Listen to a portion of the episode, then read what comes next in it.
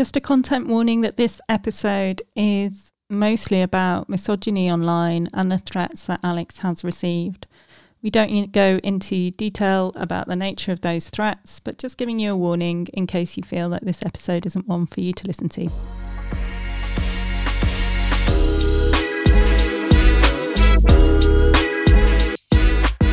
Welcome to the Resilience Rising podcast with me, your host, Jen Scotney. With the help of my guests, we will be getting curious about what resilience is, how we develop it, and the times we've used it. This podcast is here to explore all things resilience.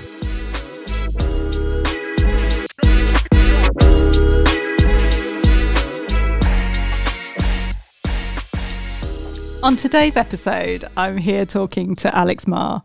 Alex is a doctoral researcher at Loughborough University studying feminism and misogyny on TikTok in no small part as a result of her own experiences as a creator on the app. After downloading TikTok as a fact finding experiment to aid her marketing career, her feminist skits and political hot takes saw her rise to popularity and notoriety, with anti feminists revealing the dark underbelly of an app seen as light entertainment for most. Her research seeks to expose the potentially radicalising and harmful influence of such people operating on the app in order to better support women using social media to change inequality. Alex lives in Sheffield with her partner and her Cocker Spaniel, with whom she's often found roaming the Peak District to disconnect from the small screen. Well, you're half disconnected here today, Alex, because we're doing this online, but thank you so much for joining me. Oh, it's my pleasure. Thanks for having me on, Jen. Ah, oh, wow.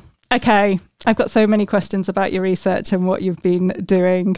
Um, but yeah, resilience that's what we're also here to talk about. And I think for you, I kind of, you sprung to mind because I just think of your resilience in putting yourself out there as a TikTok activist. I don't know if that's really a phrase, but um, yeah. And I just thought, wow, she keeps going. She keeps turning up every day. Is that kind of where resilience is for you as well? Oh, 100%. You know, I've been thinking about what resilience actually is in my world anyway. And i think so much of it is just showing up and and keeping calm and carrying on to be honest because you know i think as a woman online there was a stat recently which said that you're 27 times more likely to experience hostility and abuse which i don't think comes as a massive shock to most women that are listening to this. But i think especially as a feminist creator you're engaging with conversations that they're contentious. Like not everyone is on the same wave same wavelength as you and um, it does kind of like ruffle feathers and so you end up being exposed to even more kind of like vitriol and abuse than you would if you were just posting everyday content. Um, and yeah it's, it's a lot sometimes to be honest like yeah. how did it start? Did you start off with your social media accounts like well like mine is now with pictures of my dog and occasionally a nice lunch i've made? Like or did you actually go into these thinking this is going to be a platform and a tool that i can use?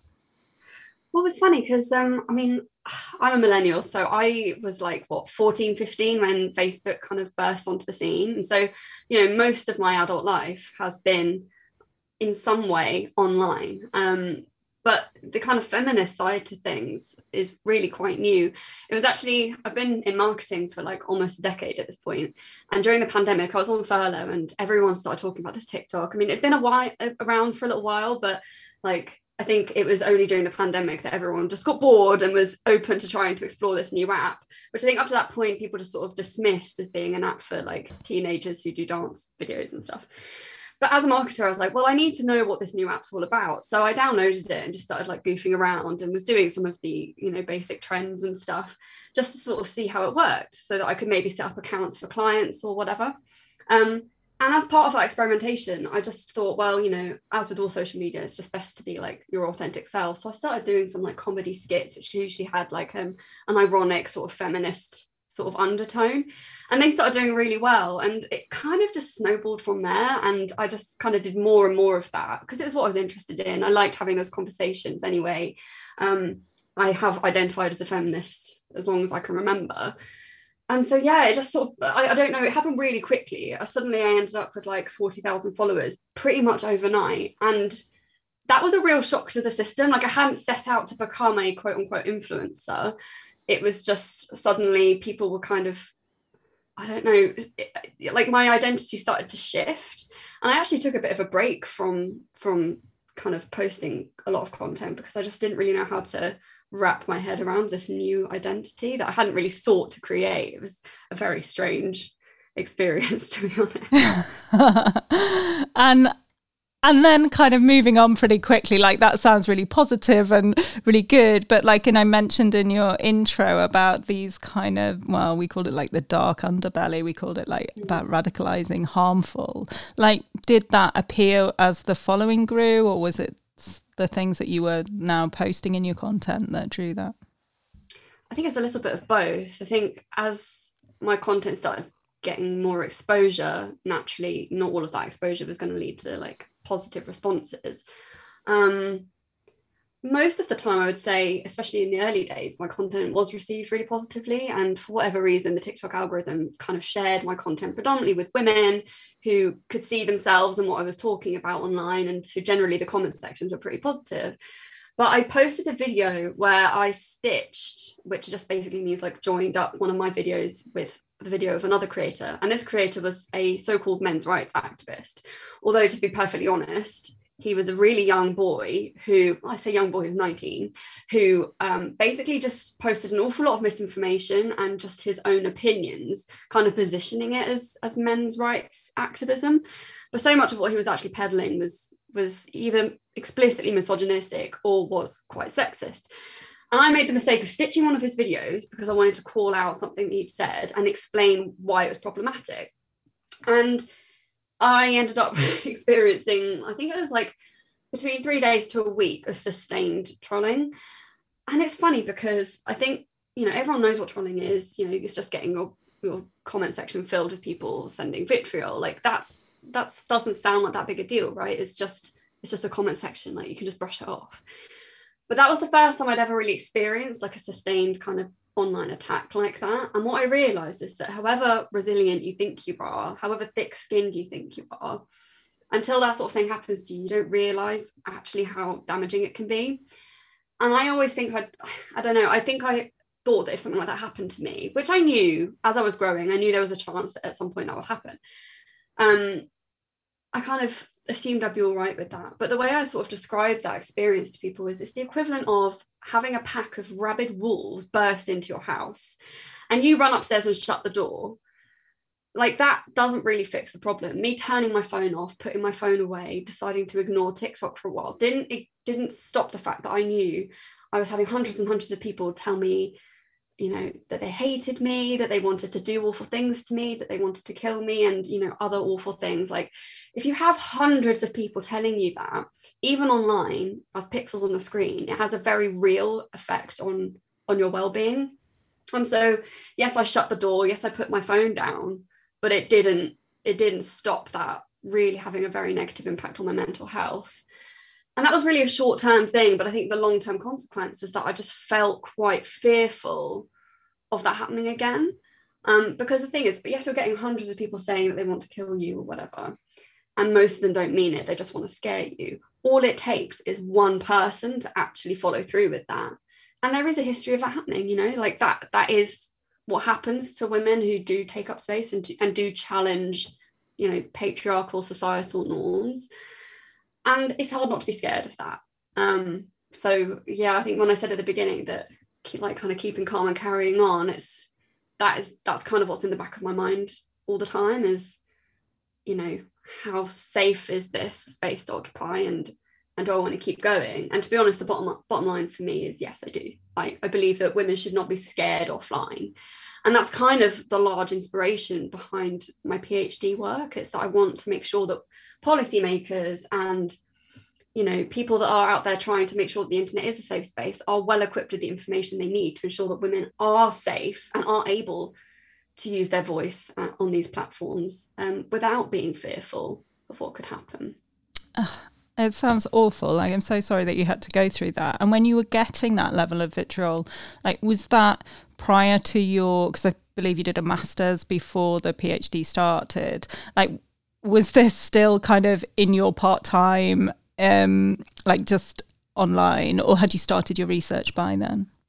I'm not entirely sure whether I'd already started my first masters, I think I think it was actually before because I think it was actually that experience that really made me think very seriously about the reality of what it is to be online as a woman. And I think, you know, from my extremely privileged position as a white cisgender middle class woman, you know, I, I do have a lot of freedom to say and be whoever I want online without experiencing things like racism or, you know, homophobia or anything like that. But as soon as I started saying, well, just I think I think to be honest, do you know what that video was actually about? I think I was just saying why it's ridiculous that men tell women to get in the kitchen and make them a sandwich. It wasn't even a serious topic, and yet the amount of hatred that that elicited was really revealing to me. Um, and yeah, I think it just started making me think, God, this is this really matters. You know, like if women can't even say things like that, if we can't call out a man for saying something as like generically sexist as that, what hope do we have for you know, unpicking the serious issues that affect women today. You know, over in America, you've got Roe v. Wade being overturned and people's right to autonomy over their own body being questioned. Over here, you've got rape effectively being decriminalized with only like 1.3% of rape cases even leading to a charge. You know, we have serious, serious issues that need addressing. If we can't even explain why you can't say to a woman to go in the kitchen and make them a sandwich, if we can't even have that conversation, it just speaks volumes as to how much work there still is to be done. Um, and I've always been like quite, quite a passionate person. I've always believed that we will have the, the capacity to make change. And I just think in the digital age, we have connective action, we have people's ability to use these platforms to rally together and facilitate change, just as we saw, for example, in like the 2017 Women's March. That was all facilitated and coordinated in like three days, I think, on social media these digital platforms have real change making potential. And if women are being scared offline that's that's hugely problematic. And um, i think yeah to be honest it, i didn't set out to become an academic in in that way. It wasn't it wasn't the goal but i've just always been really interested in this. And i, I don't know it just it just happened. It's really strange. I, I, just, yeah, I ended up one day signing up to do um, a master's in digital media and society at Loughborough. And um, I had an amazingly supportive tutor who really encouraged me to persevere with this line of research because he said, you know, people just don't take things like TikTok seriously. And you clearly do. And there's clearly work to be done here. And why not, you know, push that agenda forward. So suddenly here I am, like almost a year into a PhD, and this is very surreal. it's fascinating. And how did you start that research? I guess you want to speak like you had your own personal experience, but were there already studies out there that you could rely on, or is this a, such a new area um, that you were having to undertake your own research in this? Research relating to TikTok specifically is is quite um, rare. There isn't an awful lot of TikTok content in academia. Um, but there was somebody who actually I found on TikTok, surprise, surprise, who um, is one of the earliest researchers in, she, she talked a lot about things like misinformation and disinformation on TikTok. She posted a study, which I found fascinating, um, where she basically set up a new TikTok account and wanted to see how long it would take before she was exposed to kind of like alt-right content.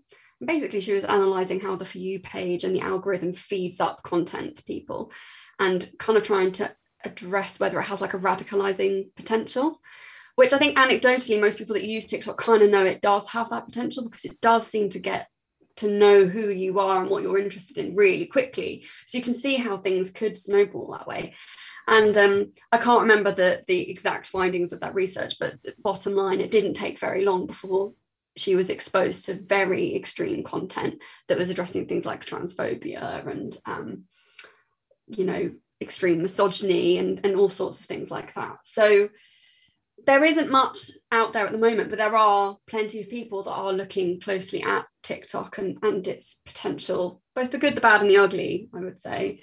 Um, but no, to be honest, there isn't an awful lot out there. So this is what I'm, what I'm hoping to do is really try and shine a light specifically on how TikTok facilitates conversations around feminism and misogyny. Um, because those two things obviously go hand in hand as I sort of experience. Yeah. Why particularly TikTok? Is this kind of can we extrapolate it to other social medias or is the platforms or is there something specific about TikTok?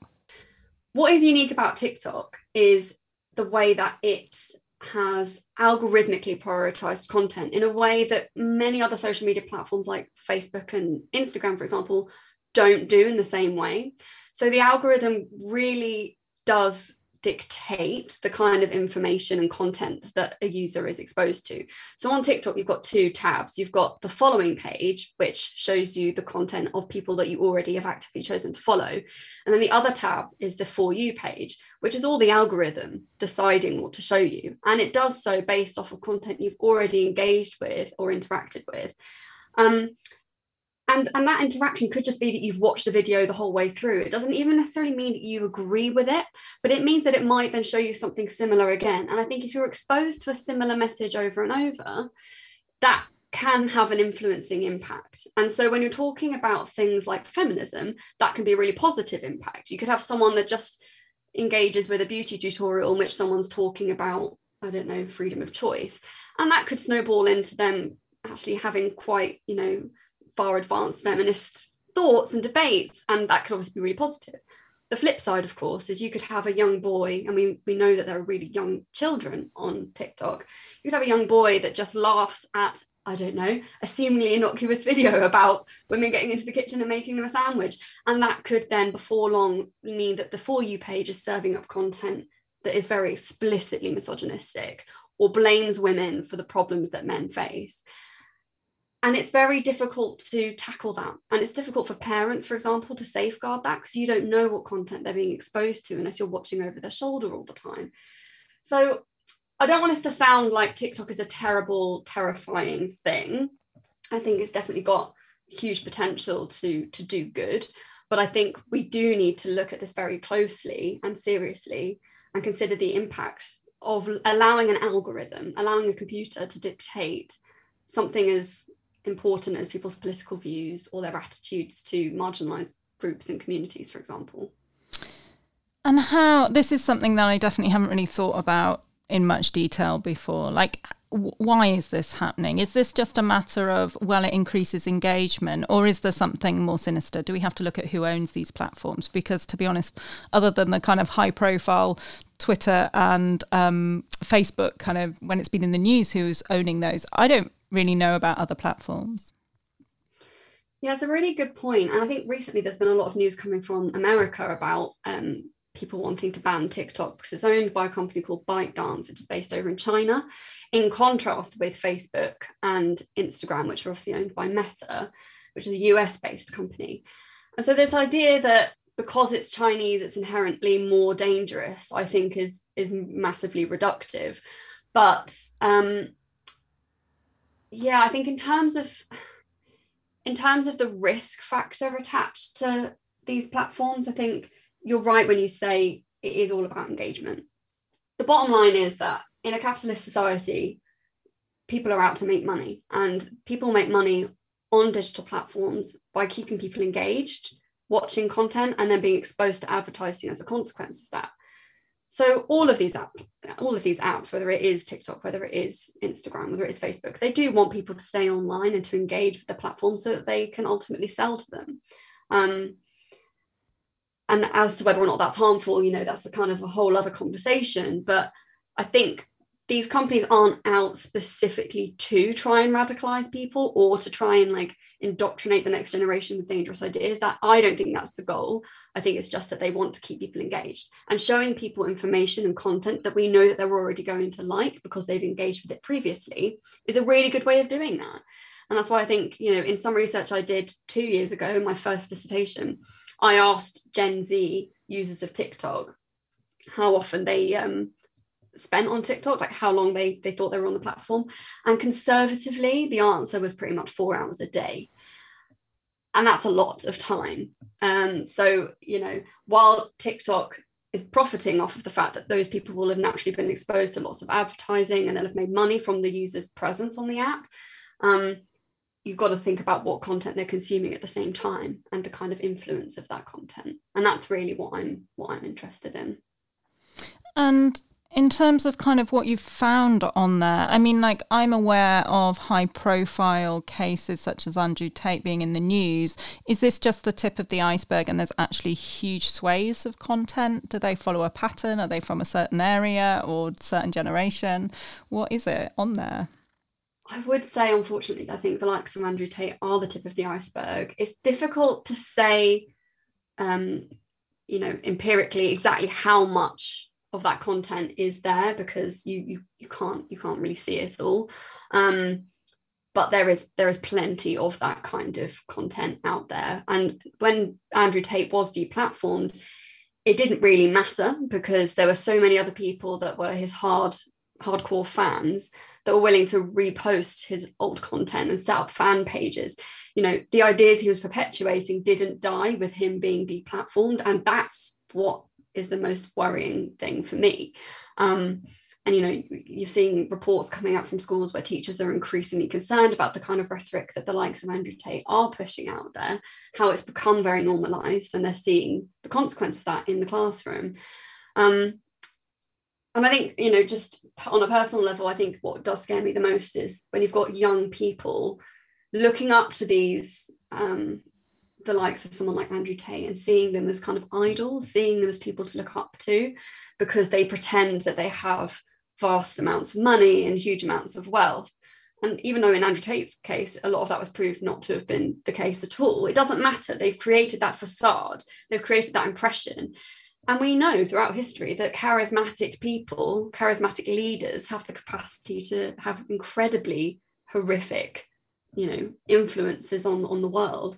So it's a very difficult thing to kill an idea. And so when you've got specifically misogyny becoming a normalized rhetoric, it's going to be a very difficult thing to to really unpick because those people that are more often than not those people that are perpetuating that kind of narrative don't have any issue with using misinformation and disinformation in order to further their own agenda um, and that's a very difficult thing to tackle. It's, it's just very difficult to explain why something is is wrong or why something is untrue.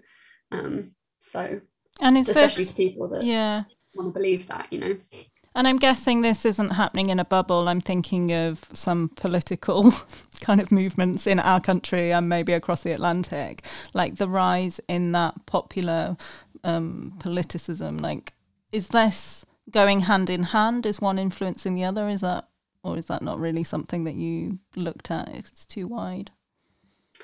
I think you could definitely make that case. It's not really something that I've looked at in any great detail. Um, but I just think, you know, quite often you'll see repeated patterns throughout history where when you've got somebody or a group that are feeling in some way disenfranchised or like they're not being listened to, their needs aren't being met, they'll look for an easy way of understanding where that problem is coming from. Um, and you know, today we've got a lot of people who are really struggling financially. You've got obviously cost of living crisis. Um, we've had the pandemic. We've had lots of you know huge societal shifts that have caused people to feel you know like life isn't good to them and trying to explain to people all of the reasons why that's the case it's a really complicated discussion to have. And I think, especially when you're talking about people that haven't necessarily got the privilege of education or you know the opportunity to be exposed to those kinds of conversations, they're going to look for an easy answer. And quite often, the easy answer is either to pick a specific group that are at fault.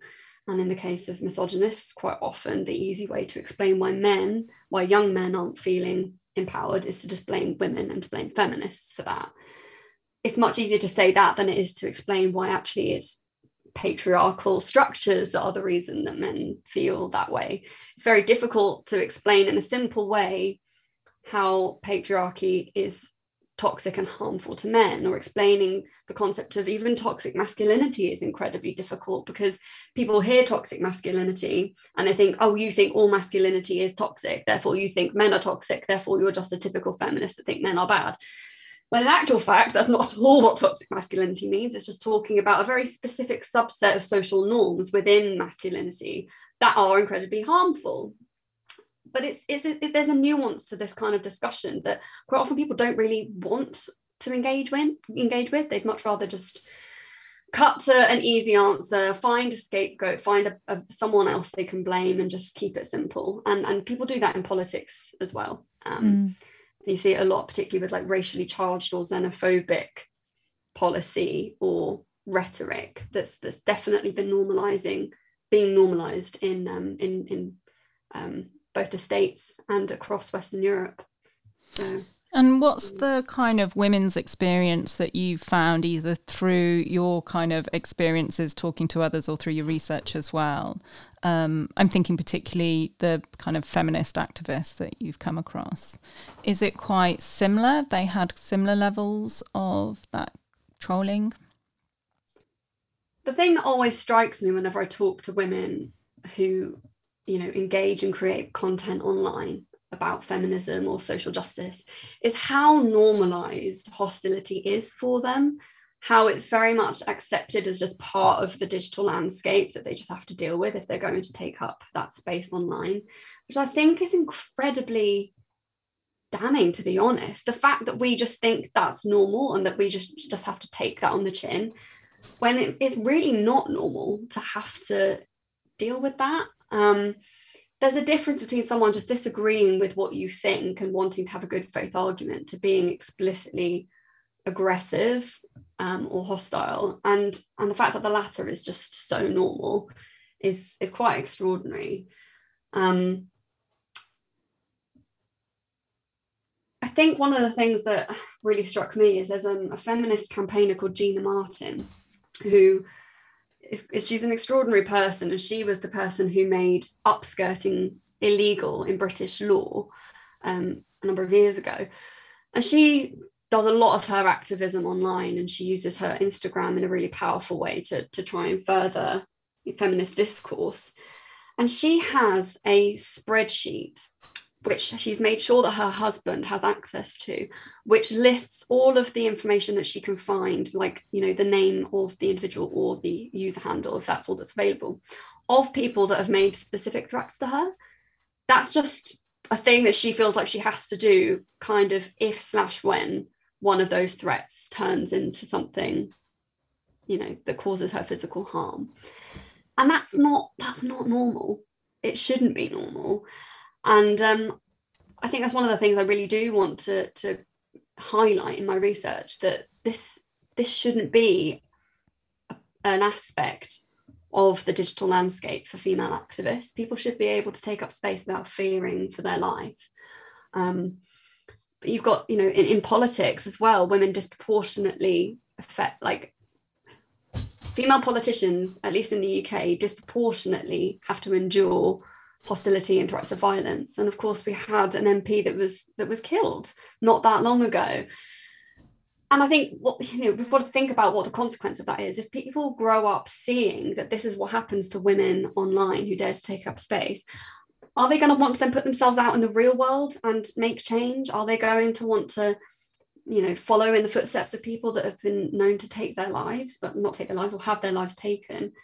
It's it's just incredibly toxic to tolerate that and that's really something that that i believe very strongly in highlighting. And in terms of the trolling that you've experienced like were there any formal channels to go down? Would, did you speak to the platform? Did you speak to tiktok? Or is there just no kind of support out there for women or other people experiencing this that's definitely one of the challenges with online content when you experience um, or have to or, or, get any kind of comment that's hostile or that you think is a threat and you should report you first of all just have to report it to the app. And it's usually fairly straightforward to do so but ultimately those content that content your report is filtered by a bot. It's not a human being that reviews that. And so the consequences of that are usually pretty lukewarm quite often if i see a video for example that's explicitly misogynistic i'll report it to the app. And more often than not they don't they don't take it down because they won't have used the right kind of language in the video that any kind of bot could pick up. So they'll just think it's a fine video and there's nothing wrong with it. And you know historically the only time that apps really take these kinds of issues seriously is when you kick up a massive fuss and you get a lot of people talking about it. And then it you know it's raised by a human being behind the scenes in, in one of these apps who who does try and sort the problem. But when you're talking about the kind of scale of content that exists on these social media platforms, it's absolutely vast. So I do understand the challenge that social media companies face in trying to ensure that those environments stay safe. What I don't think is acceptable is using that as an excuse to just put your hands up and say, oh, it's too big a problem. We don't have to deal with it. Well, no, you do have to deal with it. You have a responsibility to the people who ultimately you're profiting off because they're the ones that are using your app, that are giving you money effectively, even if the apps are free, they're the ones that allow you to get advertisers so that you can make money and pay your staff. Without users, you wouldn't have a business at all. So you have an obligation to them to keep them safe. Um, and when you're talking about marginalized groups or you know people that are disproportionately affected by hostility and vitriol, you really do need to prioritize their well-being. And in the case of women, we make up half of the population of the planet. It's not like we're a small community. We're we're a very significant group that deserve as much, you know, care and attention on these apps as, as anybody else. Um, so yeah, I, I do think it's not an easy problem to fix, and I don't have the answer, but hopefully with more information and more pressure put on these social media companies themselves, whether that's through government or whether that's from collective action as for us as users, the more pressure we can put on them to actually do something about it, hopefully the safer the internet can be for, for future generations. And sorry, the dog's squeaking. Hi. And thinking of kind of your experience and also research like i'm not sure if you even had to go out and actively search for some of this material like how do you protect your mental health it's really challenging i'll be completely honest um, i think after the first maybe 18 months on tiktok where i started to have an awful lot of followers and and my videos were getting a lot of reach and i was having to have the same difficult conversations over and over again in the comment sections with people that disagreed. And you know specifically as a feminist creator you'll have people who take issue with the fact that you use the word men in general to discuss gendered issues. And they'll say things like, not all men. And you end up having the same argument over and over again about why, yes, we know it's not all men, but it's enough men. And we need to be having this conversation and recognizing that it's a gendered issue. You have that same conversation over and over again. And it feels very demoralizing because you just feel like, surely they should have someone else must have said this to them before like why do i need to have to keep saying this over and over um, and so it's it's difficult sometimes to feel like you are making an impact. And i did pretty much take like a good year off effectively from tiktok. I didn't really create an awful lot of content. I didn't really put much out on my instagram. I don't really use instagram in the same in the same way. Like it's just not as big a platform for me. Um and i just sort of needed to kind of reconnect with the, I suppose the real world. Like i needed to just not have that being such an all-consuming aspect of my life um, and I was, also doing my master's. I did two master's degrees back to back from for for my PhD, and so that took up an awful lot of my time. And I was also working part time in order to to fund that. So you know, I just didn't really have like the emotional bandwidth to deal with what I felt were, you know, really like not not only hostile, but some people that were just being like I felt willfully ignorant I shouldn't have to educate every single person about feminism. I feel like that's something that people should want to learn about. And, you know, when you see the stats about things like sexual assault or domestic violence, you know, that that information is everywhere. It, you can't, unless you're living under a rock, I don't see how you could not be aware of these being major issues. So why do you need to challenge a feminist on social media to learn about that? You should want in my view, you should want to go and learn and do more and, and, and do the work to help make for a more equal society. And it's quite hard not to get frustrated with that. Um, so yeah, I did basically take almost a year off and was just, yeah, I just, it was just too much. But then I realized how the fact that, you know, those trolls came into my comment section and the fact that I was having to deal with a lot of ignorant and hostile people it was working it was effectively deplatforming me it was making me lose momentum it was making me want to like effectively self silence and that's ultimately what I really don't want to happen. It's, it's the whole reason that I'm doing this research in the first place, that I believe that women should take up space and should have these conversations. Um, so for me, actually, that was a real moment of resilience was to realize that no, I need to push through. I know this is really hard. I know that it's going to cost me a lot emotionally um, and in terms of my mental health. But ultimately, I believe that we do have the capacity to influence change. And I want to use my voice in order to do that. Um, so yeah, it's not it's not an easy thing, but it's something that I'm working on.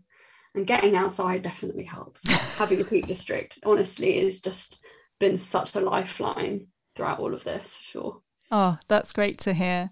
What advice would you give to those, maybe not the feminist creators, but just women in general that are on social media are, and are getting negative comments or even hostile comments as well? Yeah, I would say just don't give them airtime. And I know that sounds like not particularly helpful advice because I know for my my own self, like if I have a video that goes viral about feminism and 99% of the comments are positive or people who are agreeing with me or having positive conversations, that 1% of comments that are hostile or are mean, they'll be the ones that I fixate on. They'll be the ones that keep me up at night. And really, like that isn't a good use of my like my time or energy to think about that. And um, back in the day, I used to feel like I needed to challenge every single person that didn't agree with me and try and get them on board. And I've realized that that's just, it's not for me to have to do that. It's, it costs too much for me to do that. And I am allowed to safeguard my own well being. So I now don't tend to really respond to people. More often than not, I leave it or I'll delete it if it's if it's a very mean comment or something that's going to hurt someone else in my community. Just delete it. Like you don't need you don't need to have to give that person your space either in your head or like on your comment section. Just delete it report it ignore it whatever but just do whatever it's going to take for you to you know safeguard your own mental health and your own platform because you're the one that's in control of your platform and um, you don't have to give anybody the time of day that that you don't want to. Um, and the men listening or women that kind of want to support other women like what can we do to support people like you in this quest um i think one of the things i do find incredibly helpful is if i have a video where you know there's a large number of people that are saying or you know perpetuating negative or incorrect information in the comment section. When you have other women coming together and being like no in a respectful way here's why you're wrong or like challenging it so that i don't have to do it all the time that feels really positive. And also it's just lovely to see that there is more than just me in this kind of fight if that makes sense. But ultimately i think just not being afraid to stand up for something that you believe in is incredibly important. And um, people are very quick, I think, to be dismissive about the impact that social media can have on facilitating change, but we know that it does. And um, your one Instagram post or your one comment on someone else's, you know, video that's in support of other women or in support of feminism or in support of social justice, it might just feel like a drop in the ocean. But the ocean is made out of drops. And if collectively we all stop tolerating things that have historically kept women and other marginalized groups down, we we can see a better future, and um, hopefully we can I don't know start to see some real change. What does the future feel like for you? Does it feel hopeful? Can like what would happen if TikTok got taken down overnight? Is it just going to come up in some other form? How do you see it? I don't see social media going away anytime soon. I mean, I don't know about TikTok specifically. I think, um, unfortunately for TikTok, because it's owned by a Chinese company, I think a lot of other Western countries look at it with a bit more of a wary eye. So there's there is more of a chance, I suppose, than things like Instagram or, or Facebook being taken down. Um, but yeah, I don't see I don't see TikTok going anywhere anytime soon. I don't see social media disappearing. I think it's become part of our social fabric. And it does have huge change making potential. It already has facilitated change, not just in the Western world, but globally. Um, and I think as long as we start, you know, really working hard to make sure that these spaces are properly safe, pressuring our legislative bodies, wherever they may be, to actually make these places better and safer environments for people to be i don't see why they can't you know stand the test of time and become something that's that you know future generations will see as a useful tool just as the internet in general is a useful tool just as books are a useful tool for facilitating change and having conversation. You know it's all content that allows people to share their thoughts and share their ideas. So it definitely has the potential to be an incredible force for good. I think there's an awful lot of work to get there but i'm always inspired by the number of people that are willing to put in that work and are willing to have those difficult conversations um, and yeah I, I think I think it's here to stay. And I just hope that we're able to make it a more positive and safe environment. And what's in your future? Like you've got your PhD. I'm not sure you've probably still got quite a few years of that. They seem to go on for a long time from friends that yeah. have done them. Like, is there an end goal? Is there a plan for what you're going to be doing in the future? Gosh, I really don't know. I feel like I've been asked that question a few times. I'm really just making up as I go along. Um, That's fine. So am I. yeah, I think in an ideal world, I would love to to put all of my thoughts into a into a book, and I think um, just even in in the short amount of time that I've been doing this research, I feel like I've learned and grown so much in my own feminist beliefs and understanding of like the different kind of you know lenses through which you can have these feminist conversations um, so I'd like to try and consolidate that in, into something, but honestly, absolutely no idea. Making up as I go along, but hopefully still still being loud on the internet at the same time, probably. Is there anything else that kind of strikes you that we haven't covered when it comes to resilience? I feel like resilience ultimately is a choice, isn't it? Like every day we can either choose to go out with all of our you know bruises and cuts from whatever it is that's tried to like get in the way of us doing what we need to do going out and actually just like persevering and working towards our goals and even if that goal is just to make it to the end of the day sometimes that's enough um, i don't think there's anything wrong with having those times where you just need to like retreat into your shell and just do some healing that's absolutely fine and I've, I've i do that on a regular basis but those days where in spite of people telling you that you shouldn't do something or you can't do something or saying that you're wrong or whatever, if you have real conviction and belief in yourself and in what you're trying to do, then that's real resilience. It's just like going out and and making that happen. And you know, for me, that's believing absolutely that I and anyone else like me has the right to take up space online and has the right to use their voice, to try and make the world a little bit better. Um, so yeah, that's that's kind of my view on resilience anyway. I love it. And thank you for all your content and being so inspiring, but also being really um, informative and educating people about feminism and your beliefs. Oh, thank you, Jen. Yeah, it's been a real pleasure. good luck with the PhD. And um, when you've got the book out, I will be chatting to you again. oh, absolutely. It'll be my pleasure. Sure. Thank you so much for your time.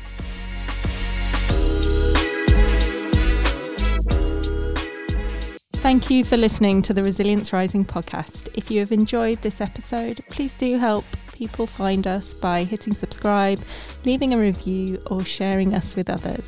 Thank you so much, and see you next time on the Resilience Rising podcast.